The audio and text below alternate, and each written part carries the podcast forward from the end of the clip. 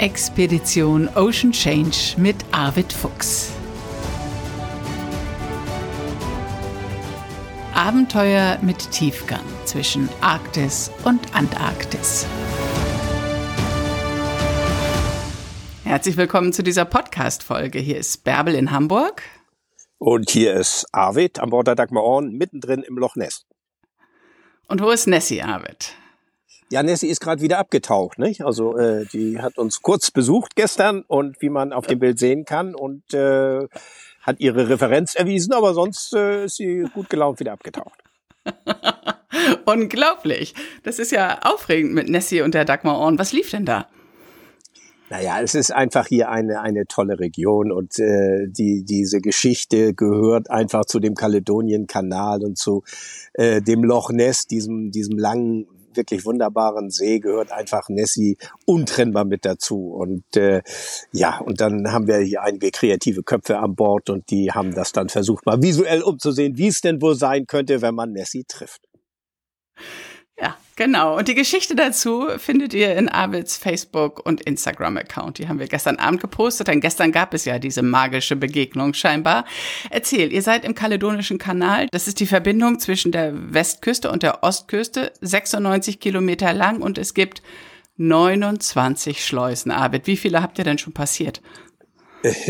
Ja, die meisten auf jeden Fall. Also man steigt ja erstmal äh, immer bergauf sozusagen. Also gerade am Westufer gibt es dann in Korpatsch, das ist die erste Schleusenstation und danach geht es dann äh, Neptun Staircase heißt das. Geht also, ich glaube, neun Schleusen bergauf und man fährt also von einer Schleuse in die andere und das ist wirklich wie so ein Treppenlift im Grunde genommen, den man äh, dort hoch äh, geschleust wird.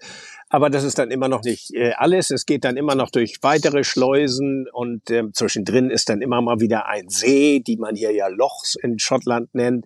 Und äh, so geht es weiter. Und irgendwann hat man dann den Scheitelpunkt erreicht. Das war gestern der Fall. Und dann wird man langsam wieder heruntergeschleust. Und da sind wir jetzt drin. Also äh, von Loch Ness geht es jetzt, glaube ich, nochmal weitere sieben Schleusen runter bis wir dann wieder an der Ostküste auf dem Meeresniveau sind. Aber das liegt nun heute noch vor uns. Distanzweise ist das jetzt gar nicht mehr so viel. Das äh, sind, äh, was weiß ich, vielleicht noch so zehn Meilen oder so. Aber das wird seine Zeit brauchen, weil man natürlich äh, warten muss vor den Schleusen. Das sind ja altertümliche Schleusen. Der ganze Kanal ist ja äh, ziemlich alt und äh, insofern passen da nicht so viele Schiffe rein in die Schleusen. Und ja, wenn dann äh, paar Boote vor ein sind oder entgegenkommen sind, dann muss man natürlich erstmal warten. Insofern werden wir heute auch noch einen Gutteil des Tages damit äh, beschäftigt sein. Aber das macht Spaß, das ist toll.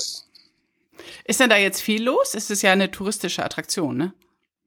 Also es äh, ist so ein bisschen schon Nachsaison, glaube ich. Also wir waren gestern in Fort Augustus. Das ist äh, ja, das ist so ein, so, ein, so ein Hotspot für Touristen. Also da hat man äh, Sprachen aller Länder so ungefähr gehört.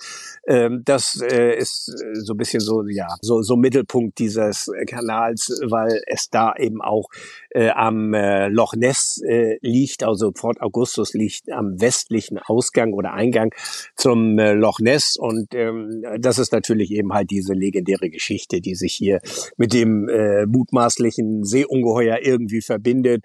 Ähm, also äh, da war viel los, aber ansonsten hält sich es wirklich in Grenzen. Es sind natürlich noch einige Boote unterwegs. Es gibt hier auch so Charterbootunternehmungen, wo man dann also wo Charterboote mieten kann und äh, dann Teile dieses Kanals abfahren kann. Es sind auch Paddler unterwegs. Also es tummelt sich so einiges auf dem Wasser und äh, das ist auch ein ganz fröhliches Miteinander und man schleust hier dann äh, ja gemeinsam durch und äh, trifft sich dann irgendwo auch wieder und haben ja auch schon andere holländische Yacht getroffen, mit die uns dann äh, mit denen wir hier musiziert haben, auch noch abends, die dann plötzlich an Bord standen und gesungen haben. Also ist ganz lustig.